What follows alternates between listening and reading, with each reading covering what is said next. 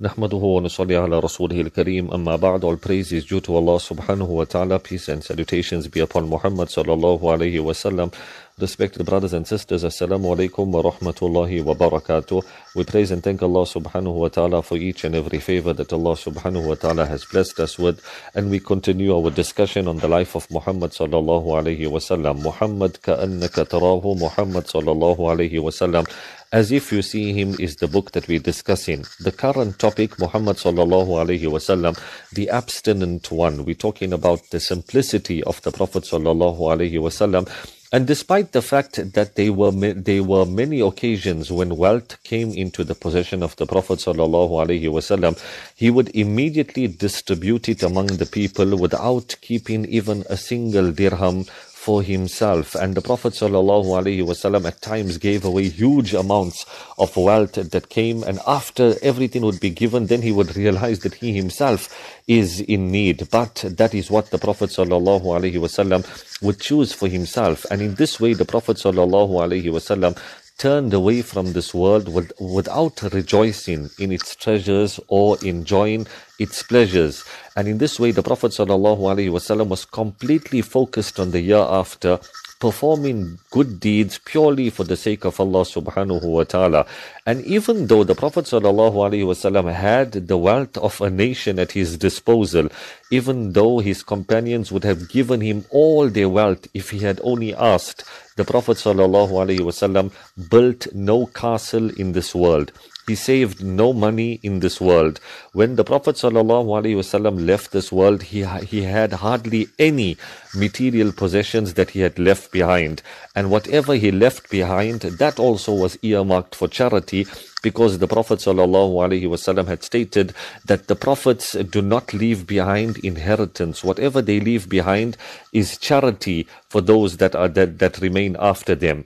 And the Prophet ﷺ chose this despite the fact that he was given the choice of either being a king and a messenger or being a slave and a messenger of Allah subhanahu wa ta'ala.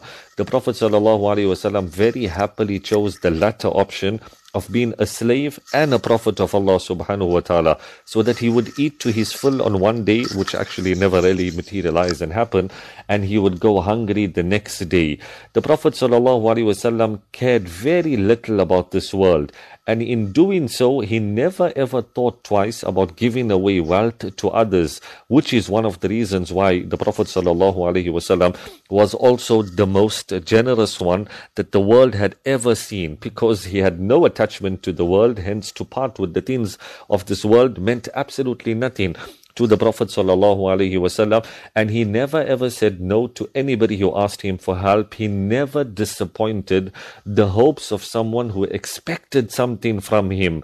The Prophet wasallam said that live in this world as if you're a stranger or a traveler who is only passing through. That is the advice of the Prophet wasallam to the entire ummah. Kun fi dunya ka'annaka gharibun. Live in this world as if you're a stranger or a traveler who, was, who is passing through a place. We know when we're traveling, then you do not become attached to the place that you are temporarily visiting because it's only going you're only going to be there for a short period of time. Or live in this world as if you're a stranger. When you're a stranger, then obviously automatically you're restricted because it's you're not familiar with everything around you. We are the slaves of Allah subhanahu wa ta'ala. Allah has sent us into this world and this world is a journey towards a destination which is the year after. Hence the advice of the Prophet sallallahu alaihi wasallam: live in this world as if you are a travel, a stranger or a traveler. We live in this world, we do enjoy its comforts and pleasures, but remember, our hearts should never be attached to anything of this world.